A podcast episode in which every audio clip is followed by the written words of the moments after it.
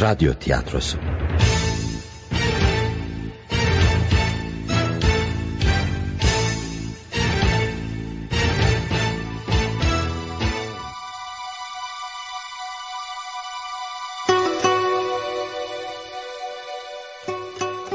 Alman Sevgili.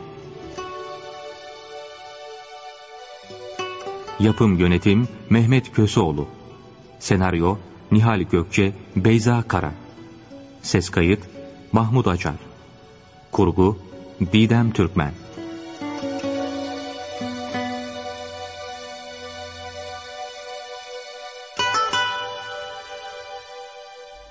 Bu oyun 1940-1950'lerde yaşanmış bir hikayeden alınmıştır.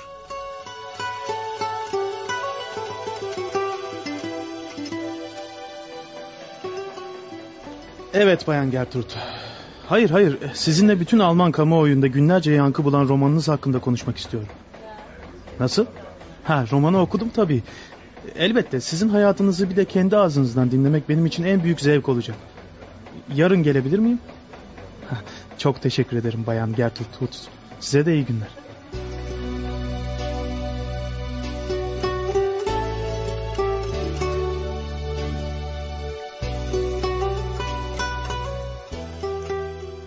Sizinle röportaj yapmama izin verdiğiniz için çok teşekkür ederim Bayan Hutz. Aslında bu röportaj için ben teşekkür ederim. Evet e, yazdığım romanımla ilgili sorularınızı bekliyorum Bay Müller. Yazdığınız roman Almanya'da çok geniş yankı uyandırdı. İlk sorum şu olacak. Ee, yazdığınız eserde romanın kahramanları dahil hayal mahsulü hiçbir şeyin bulunmadığını yazmışsınız. Doğru mu bu? Evet. Romanda yazılanların hepsi doğru. Hatta eksiği var fazlası yok. Yani romanınızda yazmadığınız hususlar mı var? Bunu mu demek istediniz? Evet. Es geçtiğim hususlar oldu. Ee, ümit ederim röportajımızda bunları es geçmezsiniz. Hayır. Her şeyi anlatacağımdan emin olabilirsiniz Bay Müller. Kendi açımdan söylüyorum. Romandaki olanlara insanın inanası gelmiyor. Siz uzun yıllardır çeşitli konularda roman yazdınız. Fakat bugüne kadar en fazla satış yaparak Almanya'da ilk defa bir rekore imza atan kitap kendi isminizi verdiğiniz Gertrude Hutz oldu. Doğrusunu isterseniz kendi hayatımı hiçbir değişiklik yapmadan yazmaya karar verdiğimde çok zorlanmıştım. Çünkü zor bir karardı bu. Üstelik böyle satış rekorları kıracağını da hiç düşünmemiştim. Kitabınıza neden bu kadar fazla rağbet edildi dersiniz? Sanırım insanlar okudukları bir kitapta, izledikleri bir filmde veya programda hayatın kendisini arıyorlar. Galiba insanları gerçekler ilgilendiriyor. Bu yüzden kendimi olduğu gibi yazmam insanların ilgisini çekti. Ben de şimdi romanlaştırdığınız hayatınızı bir de sizin ağzınızdan dinleyerek okuyucularımıza ulaştırmak istiyorum. Hay hay memnuniyetle. Babam romanımda da bahsettiğim gibi öz be öz bir Türktür. Yıl 1941. İkinci Cihan Harbi'nden önceki yıllar. Hitler Almanyası. O zaman babam Fikret Bey'i üniversiteye yeni adım atarken görüyoruz. Son derece zeki biri. Devlet bursuyla Almanya'da makine mühendisliğinde okumaya hak kazanmış. Türklerde aile bağları bizim tersimize son derece kuvvetlidir. Babam Fikret Bey de annesinin tek oğlu olarak okumak için Almanya'ya bin bir güçlükle ulaşabiliyor ama Türkiye'deki anacığı hasret ve ayrılık ateşiyle kıvranıyordu.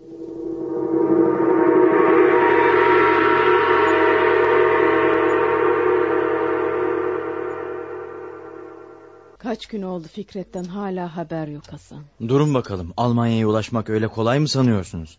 Türkiye nere Almanya nere? Yüzlerce kilometre gideceksin ancak ondan sonra varırsın. Üzülme abla üzülme. Bugün yarın muhakkak tel çeker. Hayırlısıyla bir haber alabilsek biricik evladımdan. Alırsın alırsın. Bu işler hemen olacak şeyler değil. Sabır gerek. Öyle de sen dayısısın ama ana yüreği başka Hasan. Biricik oğlumun ateşi göğsümün aha şuracığında kor ateş gibi yanıyor. Devlet bursuyla gitti Fikret. Sen böylesin de Fikret giderken gayet rahattı. Karnı aç mı, parası yetecek mi, üşüyor mu, trende rahatsız mı oldu? Ay en önemlisi de oralara alışmasından çok korkuyorum Hasan. Hayda amma evhamlısın abla boş kuruntu seninki. Ay ne bileyim oralara alışırsa bir daha dönmez diye korkuyorum. Aklını yorduğun şeye bak. Fikret ölür de yine yavur içinde kalmaz. Belli mi olur? Belli belli. Fikret'in sana nasıl düşkün olduğunu bilirim. Seni yalnız bırakmayı göze alıp da oralarda kalmaz. Yine de içimde öyle bir korku var işte. Abla fazla kafana takma. Bak göreceksin bugün yarın telgrafı gelir. Gelirse hemen sana getiririm. Ben şimdi dükkana gidiyorum. Selametle git kardeşim.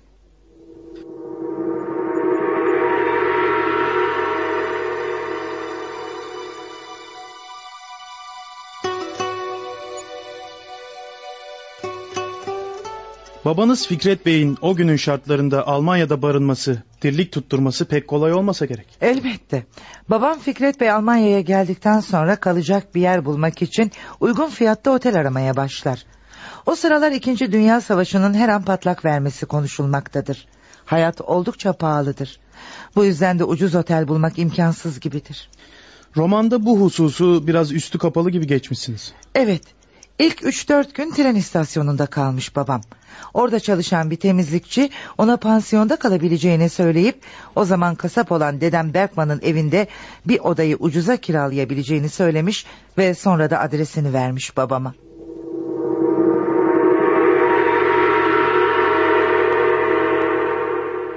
Siz Türk müsünüz bayım? Evet. Almanya'ya niçin geldiniz? Okumak için. Ne okuyacaksınız? Makine mühendisliği. Kim gönderdi sizi? Kendi ülkemde şey affedersiniz Bay Berkman siz müfettiş misiniz? Ee, hayır kasabım. Et satarım. Niçin sordunuz? Alt tarafı bir oda kiralamak için fazlasıyla sorguladınız da. Siz babamın kusuruna bakmayın Fikret Bey. Onun Türklere karşı biraz alerjisi vardır da. Sen sus Sera. Yalan değil ki anne. Babam Türklerden hoşlanmaz. Öyleyse ben gideyim. Nereye gidiyorsunuz? E, Türklere alerjisi olmayan başka bir pansiyon bulmaya. Ee, buna gerek yok delikanlı. Helena. Yukarıdaki odayı hazırla. Bu bay orada kalabilir. Peki Berkman. Ben çıkıyorum Sera. Sen de bana yardım et kızım. tamam anne. Şanslı gününüzdesiniz Sera Fikret hadi Bey. seni bekliyorum. Tamam. Odanızı bir Türkiye kiralamayı kabul ettiğiniz için teşekkür ederim Bay Berkman. Ne yazık ki paraya ihtiyacım vardı delikanlı. Bir yılan da olsam vermek durumundaydım.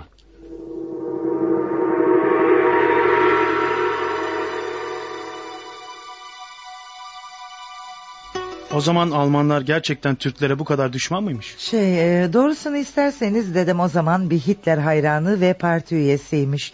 Bunun için çok çalışırmış. Maddi bakımdan sıkıntıya düşmesi de bu yüzdenmiş. Dedeniz düşmanken anneniz nasıl dost olmuş Fikret Bey'e Bayan Gertrud? Babam Fikret Bey üniversiteye makine mühendisliğine kaydını yaptırdığı zaman annem Sera da aynı fakülteye gitmektedir. Babamla annemin üniversiteye birlikte gidip gelmeye başlamaları dedemi rahatsız etmiştir.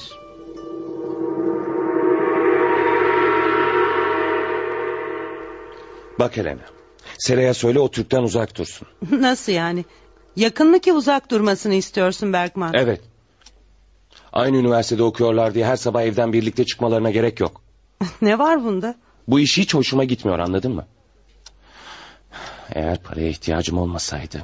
Sera zeki bir kızdır Berkman. Ona güvenmeliyiz. Hata yapacağını zannetmiyorum. Sen yine de ona göz kulak ol. Lütfen dediklerimi aynen söyle. Peki söylerim.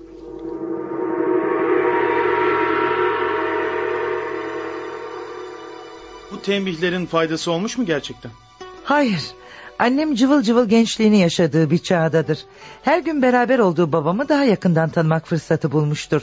Türkler biz istesek de istemesek de mert insanlar olduğu için onun kişiliği annemi elbette çok etkilemiştir. Dedem Berkman'ın söyledikleri umurunda bile değildir.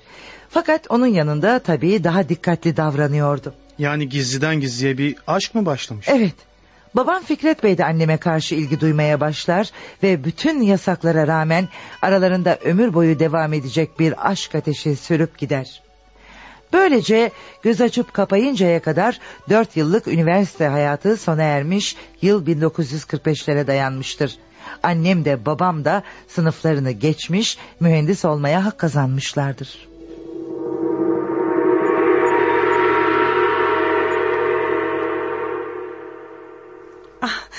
Bugün ne kadar sevinçlisin Sera. Nasıl sevinçli olmam anne. Yarın mezuniyet törenimiz var. Okul hayatım bitiyor ve ben kızınız Sera makine mühendisi oluyorum. Çok şükür bugünleri de gördük. Bu gece mezuniyet balomuz var anne. Balo kıyafetimi hazırladın mı? Elbette istersen gösterebilirim. Ciddi misin? Bak işte burada. Bu çok güzel bir elbise. Bu gece göz kamaştıracaksın Sera. Teşekkür ederim anne. Fikret Bey de gelecek mi? Ah, nerede? Ne kadar isterdim ama o sadece mezuniyet törenine katılacak. Ne oldu? Üzülmüş gibi bir halin var. Elbette üzülürüm. Baloda sadece onunla dans etmek isterdim. Düşünsene saatlerce Fikret'le dans etmek. Harika bir şey olurdu. Susar mısın Sera? Saatlerce bir Türk'le dans etmek de ne demek? Sen üstün Alman ırkına mensup bir kızsın. Oysa bir Türk. Bunları sen mi söylüyorsun anne? Evet, elbette ben. Babamdan korktuğun için böyle konuştuğunu düşünüyorum. Hayır, beni dinle kızım. O yarın törenden sonra memleketine dönecek. Buradan bizlerden ayrılacak.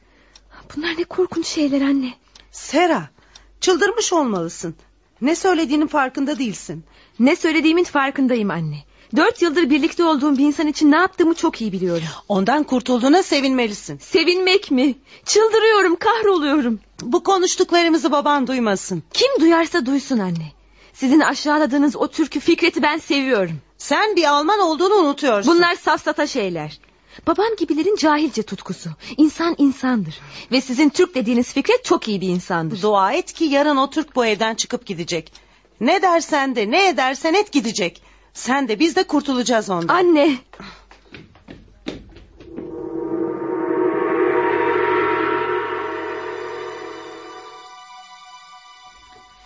Ertesi gün ninem ve dedem annemin mezuniyet törenine katılırlar. Annem oldukça sevinçli görünmektedir. Dedem bu sevinci diploma almasına yorumlar ama annemin sevinci başka bir şey içindir. Bu bir müjdedir ve bu müjdeyi sadece babam Fikret Bey'e vermek istemektedir. Neydi bu müjdesi? Ne olduğunu daha sonra öğreneceğiz. Sabredin Bay Müller.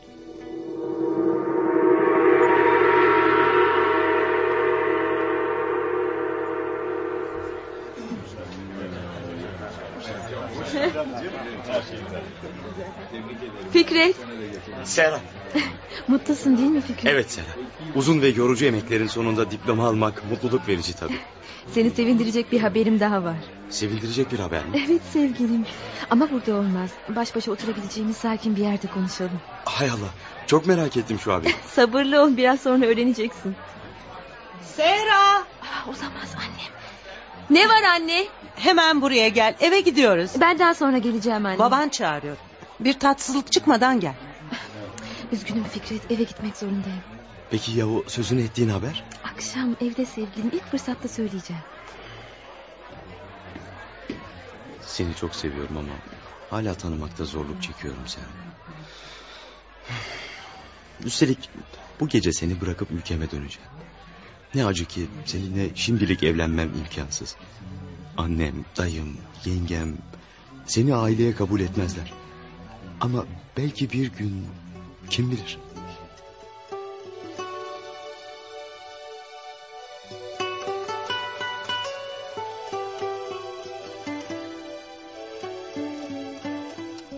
Çabuk, çabuk ikiniz de hazırlanın Helena. Ne oluyor Bergman? Hadi hazırlanın hemen. Hollanda'ya yola çıkıyoruz. Hollanda mı? Orada ne işimiz var baba? Anlamıyorsunuz değil mi? Korktuğumuz başımıza geldi. Ne olduğunu söyler misin Bergman? Az önce radyoda haber bültenini dinledim. İkinci Dünya Savaşı başlamış. Ne? Evet, doğru duydunuz. Düşman uçakları hızla Almanya'ya doğru geliyorlarmış. Müttefiklerimiz? Onlar nerede? Müttefikler. Onlar kendi paçalarını kurtardılar da bize faydaları olacak. Düşman uçakları birkaç saate kadar burada olurlar. Sizi Hollanda'da güvenli bir yere götüreceğim. Aman tanrım. Bergman yoksa sen... Sen bizimle gelmeyecek misin? Sizi bırakıp döneceğim. Bize gereken eşyaları toplayıp gelirim. Ben Hollanda'ya gitmiyorum. Ne demek gitmiyorum? Annemi götür. Ben daha sonra sizinle beraber gelirim. Saçmalama. Hemen hazırlanıp önüme düşeceksin. Hayır baba gitmeyeceğim. Kes sesini. Ne diyorsam onu yapacaksın. Bana vurdun baba. Helena derhal hazırlan. Tamam Bergman. E, hemen hazırlanacağız. E, Şey... e, Fikret Bey ne olacak? Şimdi gidip anlatacağım. O da nereye giderse gitsin bizi ilgilendirmez. Hadi ne duruyorsunuz? Hazırlanın hiç vaktimiz yok. Hadi Sera biz odamıza gidelim kızım. Elinizi çabuk tutun. Ben de gidip şu Türk'e haber vereyim bari. Hey! Hey Türk! Orada mısın? Ee, buyurun Bay Bergman. Eşyalarını bir an önce hazırla. Gidiyorsun. Eşyalarım hazır ama yani şimdi değil gece yarısı gideceğim. Gece yarısını istasyonda ya da başka bir yerde beklemek zorundasın. İkinci Dünya Savaşı başladı. Aman Allah'ım. Demek beklediğimiz savaş sonunda patlak verdi. Düşman uçakları hızla yaklaşıyor.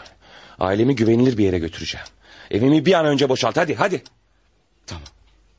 Birazdan çıkarım Bay Bergman. Allah kahretsin. Sera'ya bir Allah'a ısmarladık diyemeyeceğim ha. Bana bir haberi olduğunu söylemişti. Nasıl öğreneceğim? Ah Sera. Biricik aşkım seni böyle terk edercesine gitmek. Yani o akşam bir daha görüşemediler mi? Maalesef görüşemediler. Babam annem Sera'yı görmeden Türkiye'ye dönerken annem söyleyemediği güzel haberin acısıyla kıvranmaktadır. Acısı mı? Yani vereceği güzel haber birden acıya mı dönüştü? Anlayacağınız annemin vermek istediği haber benimle ilgiliydi Bay Müller. Sizinle mi ilgili? Tam anlayamadım. Yani annem bana hamileydi. Bu acı gerçeği annem anneanneme söylemek mecburiyetinde kalır.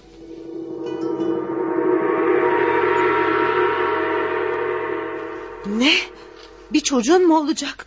Aman tanrım. Sen ne dediğini farkında mısın Sera? Onunla evlenecektik anne. Ama buna fırsat vermeden savaş bahanesiyle alıp buraya Hollanda'ya getirdiniz beni. Sera, çocuğun babası kim? Sana çocuğun babası kim dedim. Fikret. Ne? Fikret ha? Tahmin etmeliydim. Baban duyacak olursa ikimizi de mahveder. O gittikten sonra hiçbir şey umurumda değil. İstersen beni sokağa at. Tanrım, tanrım. Onu seviyordum anne. O da beni seviyordu. Evlenecektik. Anlıyor musun evlenecektik.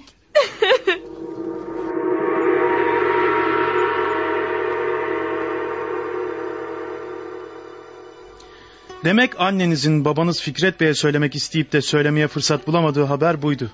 Yani karnında sizi taşıyordu. Evet. Durum ortaya çıkıncaya kadar gerçeği büyük babamdan saklarlar. Fakat gerçek ortaya çıkıp da çocuğun babasının bir Türk olduğunu öğrenince büyük babam iyice çileden çıkar. Annem Sera'yı derhal evden kovar. İşte bundan sonra annem çok sıkıntılı günler geçirir. Neticede bir hastanede santral operatörü olarak işe girer. Hikaye burada bitmiyor sanıyorum. ne bitmesi? Asıl bundan sonra başlıyor Bay Müller. Benim dünyaya gelmem anneme yeni bir sorumluluk yüklemiştir. Varlığım babama olan sevdasını canlı tutmaktadır. Büyümem ve bakımım için önce bir kreşe verir beni. Yalnız yaşanmayacağını anlayınca da çalıştığı hastanede tanıştığı Hans'la evlenir. Anneniz için çok zor bir seçim olmalı. Haklısınız. Ancak Hans annemi çok seviyordu. Bana da öz kızı gibi davranıyordu. Babalığımın annemi üzdüğünü hiç hatırlamıyorum. Mutlu bir yuvaları vardı. Ama annem öz babam Fikret Bey olan sevgisini içinden bir türlü söküp atamamıştı. Peki Fikret Bey ne yapmıştı? Aniden patlak veren 2. Dünya Savaşı sebebiyle tren sınırda bırakır.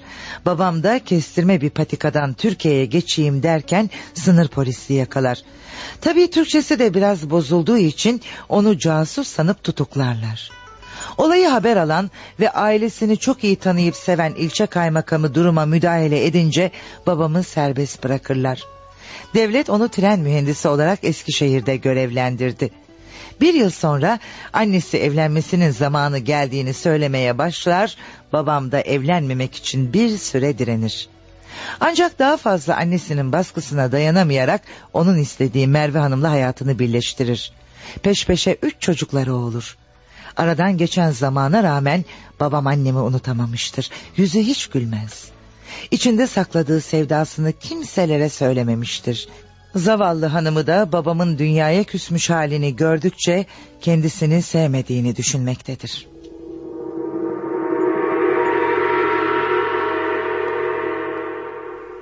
Ne var Fikret? Hiç. Seni mutlu etmek için elimden geleni yapmaya çalışıyorum. Ama bir gün yüzünün güldüğünü, mutlu olduğunu görmedim. Senin bir derdin var Fikret. Neyse bana söyleyebilirsin. Bir sıkıntım yok Merve. İş yorgunluğu. Bütün gün insanlarla uğraşmak, onlara dert anlatmak kolay değil. Allah razı olsun. Çok iyi bir eşsin bana. Peki Fikret öyle olsun. Farkındayım kızım. Fikret de uzun senelerden beri bu hal devam ediyor. Evlenirse yüzü gülecek sanmıştım ama yanılmışım. Bir sebebi olmalı anne. Evet ben de öyle düşünüyorum ama söylemiyor ki. Sebebi benim diye içim içim yiyip bitiriyor. Hayır kızım seninle ilgili olduğunu sanmıyorum. Belki sen biliyorsundur ha? Nereden bileyim güzel gelinim. Yani seninle evlenmeden önce de aynı durumdaydı o. Almanya'dan döndü döneli aynı içine kapanıklığı devam etti. Benim suçum ne anne? Ben ne kadar daha dayanacağım bu çileye ha? Sabırlı ol kızım. Dua edelim de düzelsin. Bu meseleyi ben bir de dayısı Hasan'la konuşayım. Fikret dayısını sever. O belki de bir çözüm bulur bu işe. Konuşturur Fikret'imi inşallah.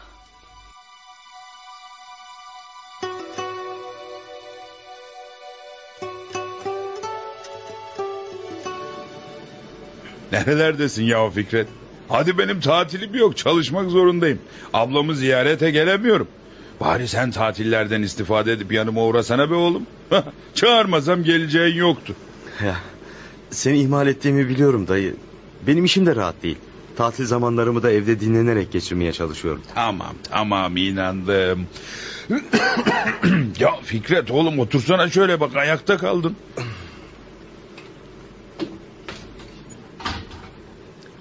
Dayı öyle sanıyorum ki beni öyle yüzümü görmek için buraya çağırmadın değil mi? şey e, yeğenim e, böyle biliyor musun çok içine kapanık oldun. Kimseyle konuşmazsın ne bileyim. Yani e, bir halini hiç beğenmiyorum Fikret. Ne varmış halinde dayı? Aa, daha ne olsun be yeğenim. Şu haline bir baksana. Sen hiç aynaya bakmaz mısın? Ne varmış ki halimde aynaya bakayım? Daha ne olsun yeğenim. Evlenmenden bu yana geçen üç sene içinde çok ama pek çok değiştin ha. Ama yüzünü bir kere olsun gülerken de görmedim. Çocukların olduğu.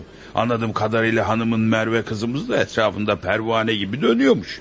Seni mutlu etmek istiyor ya. Yoksa birinden e, ne bileyim yani bir şeylerden şikayetin falan mı var yeğenim? Benim kimseden şikayetim yok dayı. Hadi sana hayırlı işler.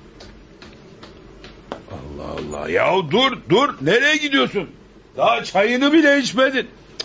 Hay Allah bastı gitti.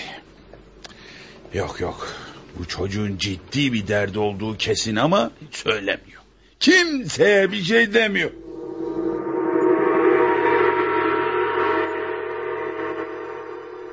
Babam özel notlarında bu anlarını çok duygusal bir şekilde dile getirmiş.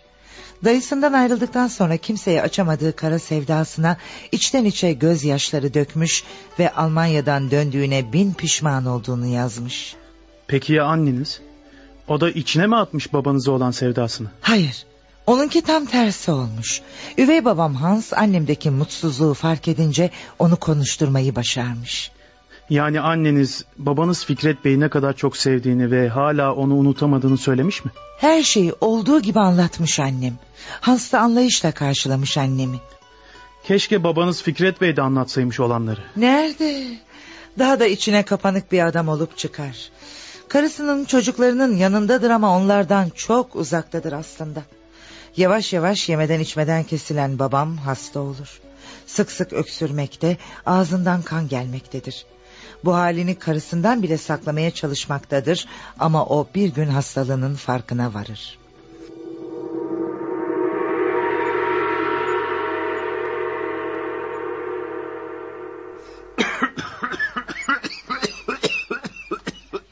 Fikret? Fikret ne var? Fikret. Yok Fikret bir şey. ne oldu? Yok bir şey Merve iyiyim. Hayır Fikret. Sen hastasın bir doktora görünmen lazım. İyiyim dedim ya. Ama bu nasıl öksürüktür Fikret? Ya karışma. Geçici bir öksürük. Çalıştığım yerde üşütmüş olmalıyım. Yakında geçer merak etme. Hayır bu geçici bir öksürüğe benzemiyor. Fikret. Fikret mendiline saklamaya çalıştığın şey ne? Hiçbir şey, hiçbir Ver şey. bakayım şunu. Merve dur. Dur diyorum sana. Allah'ım. Bu, bu kan. Fikret bu kan. Allah'ım. Sen, Kansa kan ne olmuş yani? sen hastasın Fikret. Hem de çok hasta. İnce hastalığa yakalanmışsın sen.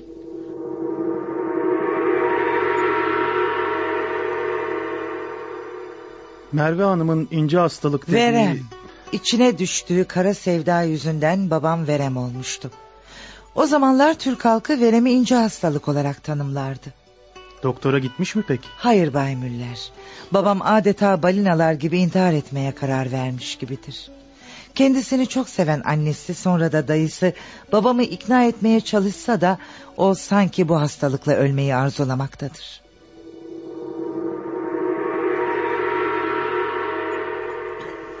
Ya bu böyle olmaz aslanım.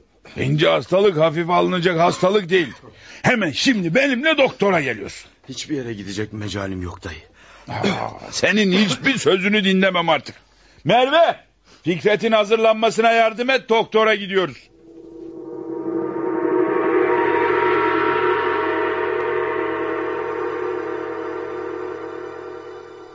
Dayısı Hasan Bey babamı alıp zorla doktora götürür. Doktor yaptığı muayenenin sonunda babamın hastalığının epeyce ilerlediğini ve derhal sanatoryuma yatırılması gerektiğini söyler. Tabii başka bir çıkış yolu yoktu. Size göre öyle Bay Müller, babama göre var. Sanatoryuma yatmayı reddederek eve geri döner.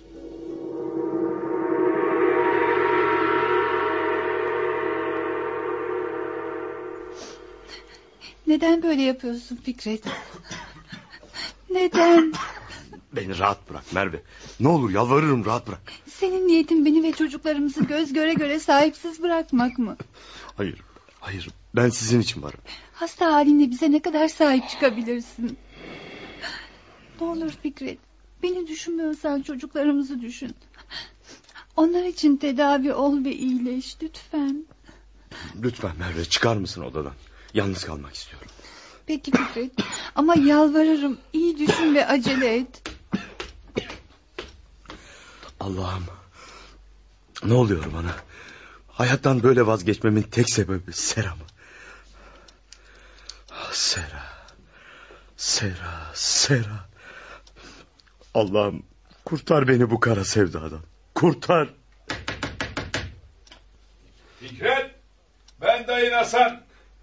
Ne istiyorsunuz benden? Yeğenim seninle görüşmek istiyorum. Buyur dayı hoş geldin.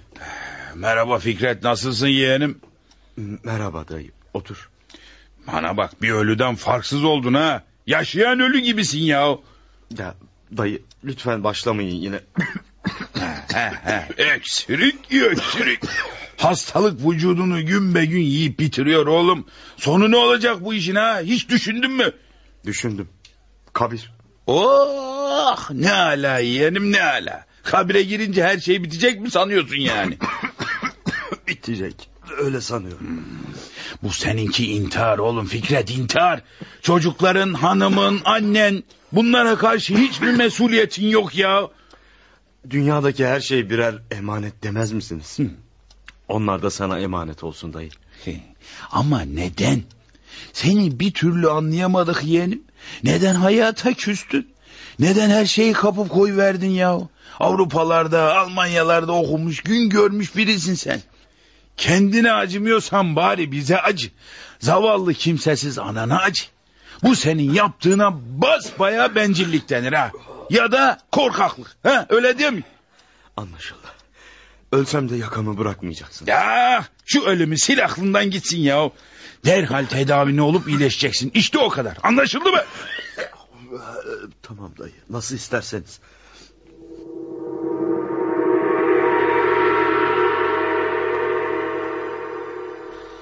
Fikret Bey nihayet tedaviyi kabul ediyor. Evet ama bu hiç de kolay olmuyor. Evet dedikten sonra bir gün daha bekliyor ve kendi kendine mücadele ediyor. İnanılacak gibi değil Bayan Gertrud. O kadar zaman geçtiği, evlenip çocuk sahibi olduğu halde annenizi unutmaması psikolojik bir saplantı olamaz mı? Olabilir. Ben bunu daha çok ıı, Türklerdeki kuvvetli aile sevgisine bağlıyorum. Bir gün beklemesi kendini tedavi olmaya motive etmek içindi demek. Bıraktığı notlarda hastanede yattığı sıralarda büyük bir iç mücadele verdiği anlaşılıyor. Anneme olan sevdası sizin de dediğiniz gibi bir saplantı, e, bir nevi hastalık halini almış. Çocuklarını, hanımını sevdiği de anlaşılıyor. Ancak nedense bunları açığa vuramamanın ıstırabını da yaşıyor. Hatta intihar etmenin günah olduğundan bahsediyor ve böylece kendini motive ettikten sonra tedavi olması gerektiği sonucuna varıyor. Anlamadığım bir şey var Bayan Gertrude. Nedir o? Ölümüne sevdiği birini niçin hiç arayıp sormuyor? Haklısınız ama 2. Dünya Savaşı dünyanın düzenini, haberleşmeyi her şeyi alt üst etmişti. E o zaman Almanya'nın durumu da malum. Evet doğru. Ancak sonradan tekrar buluşmaları nasıl olmuş? Tamamen bir tesadüf sonucu denebilir. Anneniz mi öğrenmiş? Evet. Üvey babam Hans'la oturdukları kasabadaki komşuları yaşlı bir Türk ailesiymiş. Onlarla komşulukları iyiymiş. Bir gün annem yaşlı kadına babamdan söz etmiş. Meğer kadın babamın hemşerisiymiş ve çok küçük yaşlarından beri tanıyormuş. Sonradan Almanya'ya işçi olarak gelip yerleşince bir daha görmemiş. Bu kadın buluşmalarını nasıl sağlamış? Yaşlı kadın anneme babamın kaldığı memleketin adresini vermiş. O zamanlar telefonla görüşmek çok güç olduğundan mektup yazmış. Mektubun sonucuna geçmeden önce merak ettiğim bir şeyi sormak istiyorum. Tabii buyurun sorun Bay Müller. Anneniz evlendi, siz ilkokul çağlarına geldiniz ve sanırım üvey babanızdan bir erkek kardeşiniz dünyaya geldi. Aradan geçen bunca yıl ve hayat şartlarından sonra anneniz neden hala babanıza ulaşmaya çalışıyordu? Bunun iki sebebi vardı. Birincisi babam gibi o da yıllar geçse de kalbindeki sevgi ateşini söndürememişti. İkincisi yıllar önce, çok uzun yıllar önce mezuniyet töreninde babama vereceği haberi yıllar geçse de söyleyebilmekti. Yani bir kızı olduğunu söyleyecekti babama. Peki mektup babanızın eline ulaşmış mı? Gönderdiği mektubun üzerinden haftalar geçince annem ümidini yitirmişti. Babam Fikret Bey'e ulaşmanın artık bir rüya olduğunu düşünüyordu. Üvey babanız Hans'ın bu konuda tutumu nasıldı? Yani mektuptan haberi var mıydı? Vardı. Buna rağmen kızmıyordu ha? Annem onun kendisine olan sevgisine ve anlayışına güvendiği için hiçbir şeyini gizlemezdi ondan. Üvey babanız Hans'ın eşini yani annenizi kıskanmaması normal mi sizce? Üvey babam anneme güveniyordu ve mektubu gönderme maksadını biliyordu. Siz de takdir edersiniz ki biz Almanlarda e, kıskançlık Türklerde olduğu gibi değildir. neyse neyse Bayan Hutz biz yine mektuba dönelim. Evet annem mektubuna cevap alamayacağını düşünerek tam ümidini kesiyordu ki cevap geldi. O günkü sevincini 8-9 yaşlarında olmama rağmen hala hatırlarım. Mektup babanızdan mı gelmişti? Hayır. Kim göndermişti peki? Yıllarca hizmet verdikten sonra emekliye ayrılıp memleketine yerleşen eski ilçe kaymakamından. İkinci Dünya Savaşı patlak verdiği sırada babanız casus sanılarak tutuklanmıştı. Ve durumu haber alarak hemen İstanbul'a gelip onu hapisten kurtaran kaymakamdan mı söz ediyorsun? Evet. Mektup babam Fikret Bey'in akrabalarına ulaşmış. Almanca yazıldığından bir anlam verememişler bir kenara atmışlar.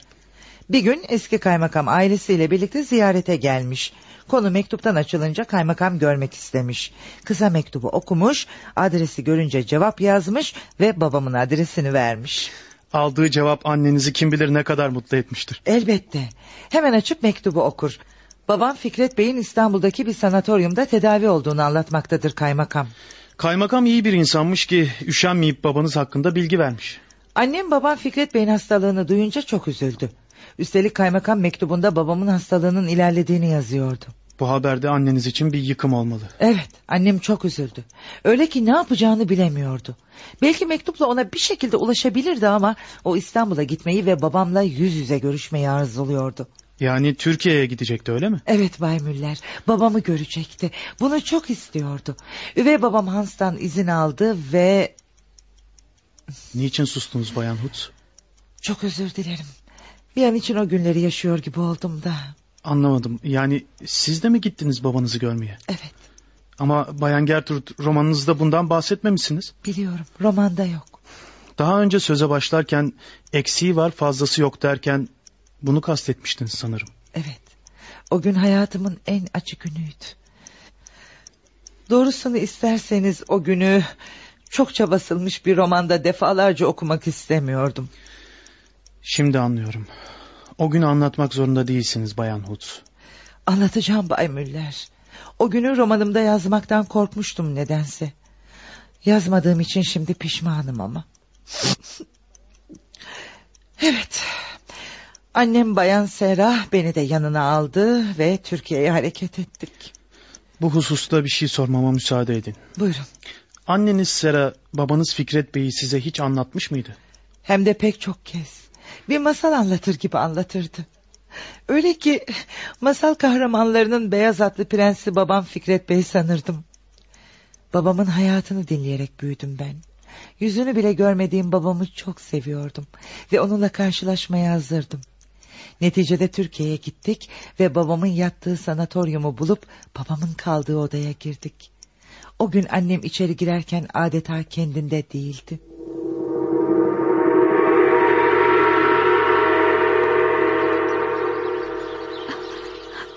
Fikret. Sera. Sen ha?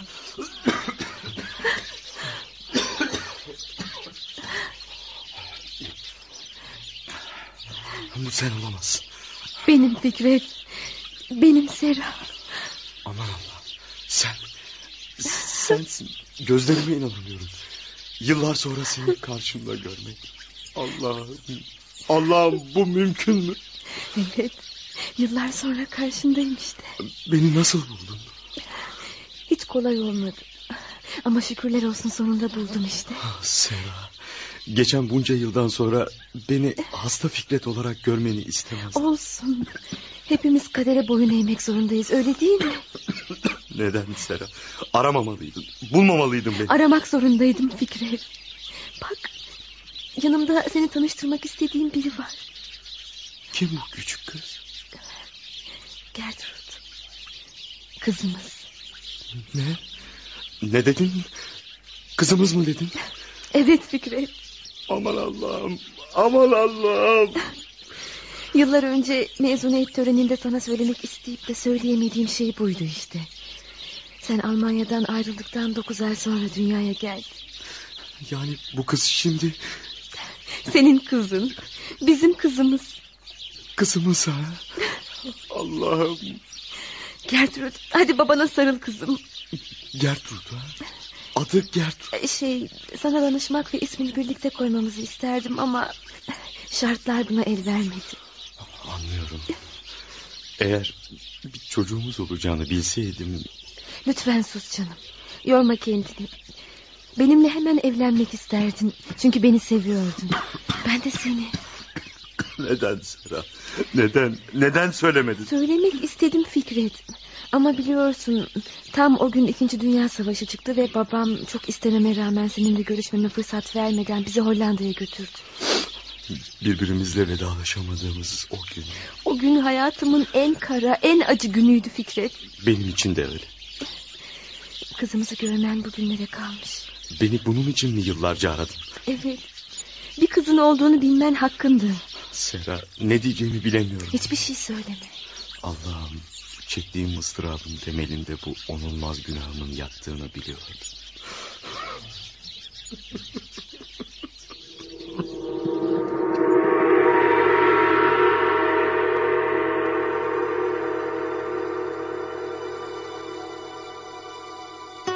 Babam öyle acı çekiyor ve öyle ağlıyordu ki biz de ağlamaya başladık. Babamın o hastalıklı haliyle ağlayışı gözlerimin önünden hiç gitmiyor. Sizi üzdüm Bayan Hutsu. Özür dilerim. Yo yo. Sizin bir suçunuz yok Bay Müller. İnsanın tanımadığı babasını karşısında ağlarken görmesi... Neyse kaldığımız yerden devam edelim. Nasıl isterseniz. Babam ve annem yıllar sonra ikinci defa yeniden ayrılıyorlardı. Bu ayrılık birinciye benzemeyecek şekilde annem için acı doluydu. Bütün çıplaklığıyla bunu annemde görebiliyordum. Ya babanız? Babam için her şey bitmişti. Hem hastalık hem içinde bulunduğu ortam ve hem de bir ömür uğruna acı çektiği insanı tekrar kaybediyordu. Şimdi bir de kızı vardı. Görmesiyle kaybetmesi bir olmuştu. Ah babam, çileli babam.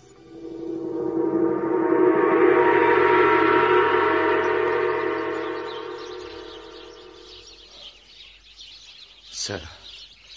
Seni terk edercesine ayrılıp ülkeme dönmemin acısıyla yanarken şimdi kavruluyorum. Bir çocuğumuzun olması... Canım yanıyor Sera, canım yanıyor. Acı çekiyorum Allah'ım. keşke, Keşke hiç gelmeseydin Serhat. Bir kızımız olduğunu hiç bilmeseydim. Bu kahırla yaşayamam. Yaşamıyorum ki zaten. Gün be gün bitiyorum. Her şey, her şeyi yarım bırakıp göçeceğim. Ama acılarım ve günahlarım benimle beraber gelecek. Son nefesime kadar seni unutmayacağım Serap. affet Allah'ım,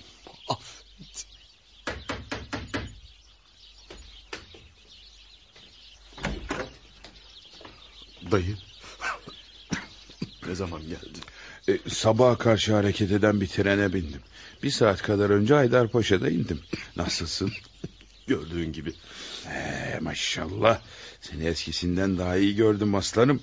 Buranın havası yaramış. Bırak şu hasta yanında iyilikten bahsetme numaralarını dayı. Hepimiz neyin ne olduğunu biliyoruz. Annem, çocuklar nasıl? Eh, iyiler şükür. Hepsinin selamı var. Çocuklar ellerinden öpüyor. Seni çok özlediler ha. Ben de onları çok özledim. Merve bacı mektup yazıp sana vermemi istedi. Müsait zamanında okumanı istiyor. Al. Teşekkür ederim dayı. Mutlaka okuyacağım. Hı hı. Çocuklarımı çok özledim.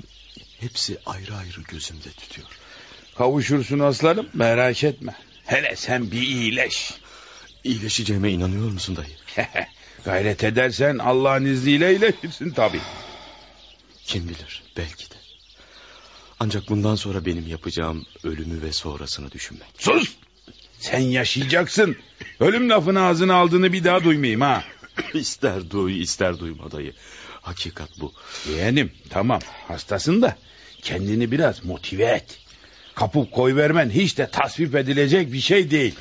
Dayı sana ömrüm boyunca sakladığım bir sırrımı vermek istiyorum. Hı? Bir sır mı dedin yeğenim? Ne sırrıymış bu? Bir sır işte. Benim bu hale gelmeme sebep olan bir sır. Aa, sen neler diyorsun yeğenim? Dur bir dakika. Şu yanına oturayım da anlat bakayım hadi. He. Anlatacağım dayı. Sırrımı anlatacağım. Yalnız bana söz vermeni istiyorum. Ne sözü? Ben ölünceye kadar kimseye anlatmayacaksın. Ben öldükten sonra ne yaparsan yap. Bak oğlum eğer pişman mişman olacaksan hiç anlatma ha. Artık bunu sırtımda taşıyamayacak kadar tükendiğimi hissediyorum dayı. Eh, sen bilirsin.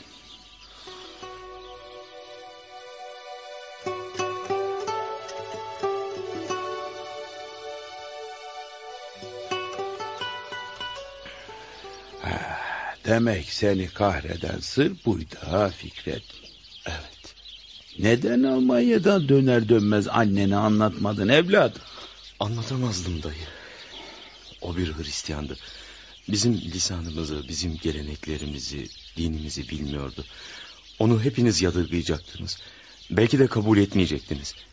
Onun bizim şartlarımıza alışması, din değiştirmesi uzun zaman alabilirdi. Bir iki sene bekleyip anneme alıştıra alıştıra anlatacaktım.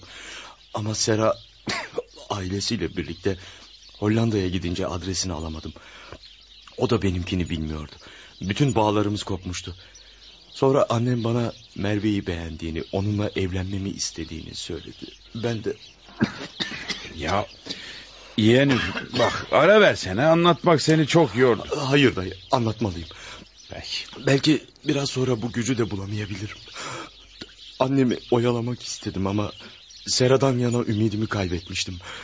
Annemi üzmemek için bağrıma taş basıp Merve ile evlenmeye peki. Vah benim talihsiz aslanım.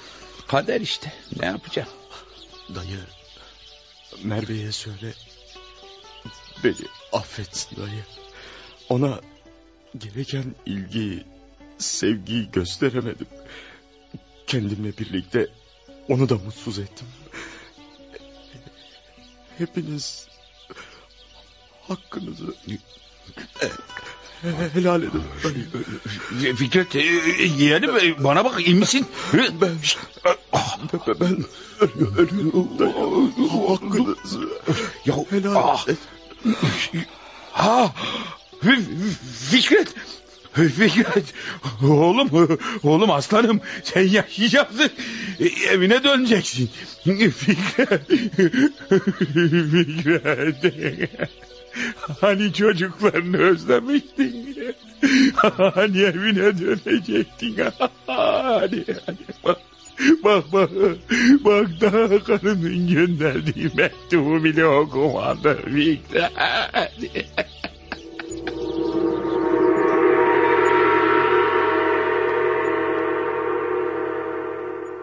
İşte bu gerçek bir ayrılık olmuştu.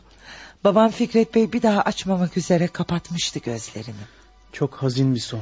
Evet, cenazesi Eskişehir'e götürüldü. Babamın öldüğünü duyan bütün hemşerileri gelmişti Eskişehir'e. Biliyor musunuz? Biz de oradaydık. Olamaz. Niçin olamaz Bay Müller? Bunu yazmıştım romanımda. Evet e, fakat ben sizin hayal dünyanızda gelişen bir sahne sanmıştım orayı. Değil. Gerçekten oradaydık.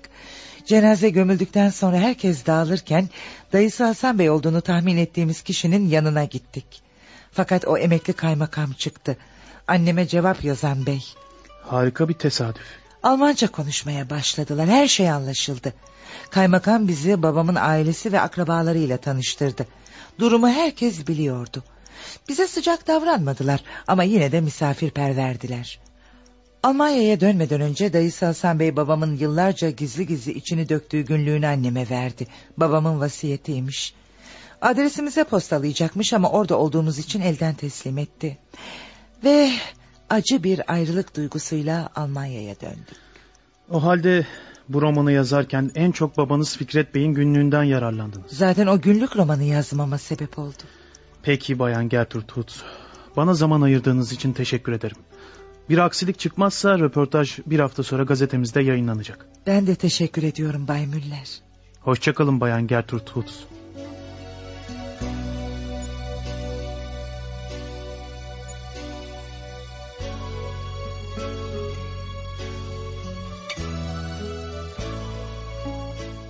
Alman Sevgili adlı oyunumuzu dinlediniz.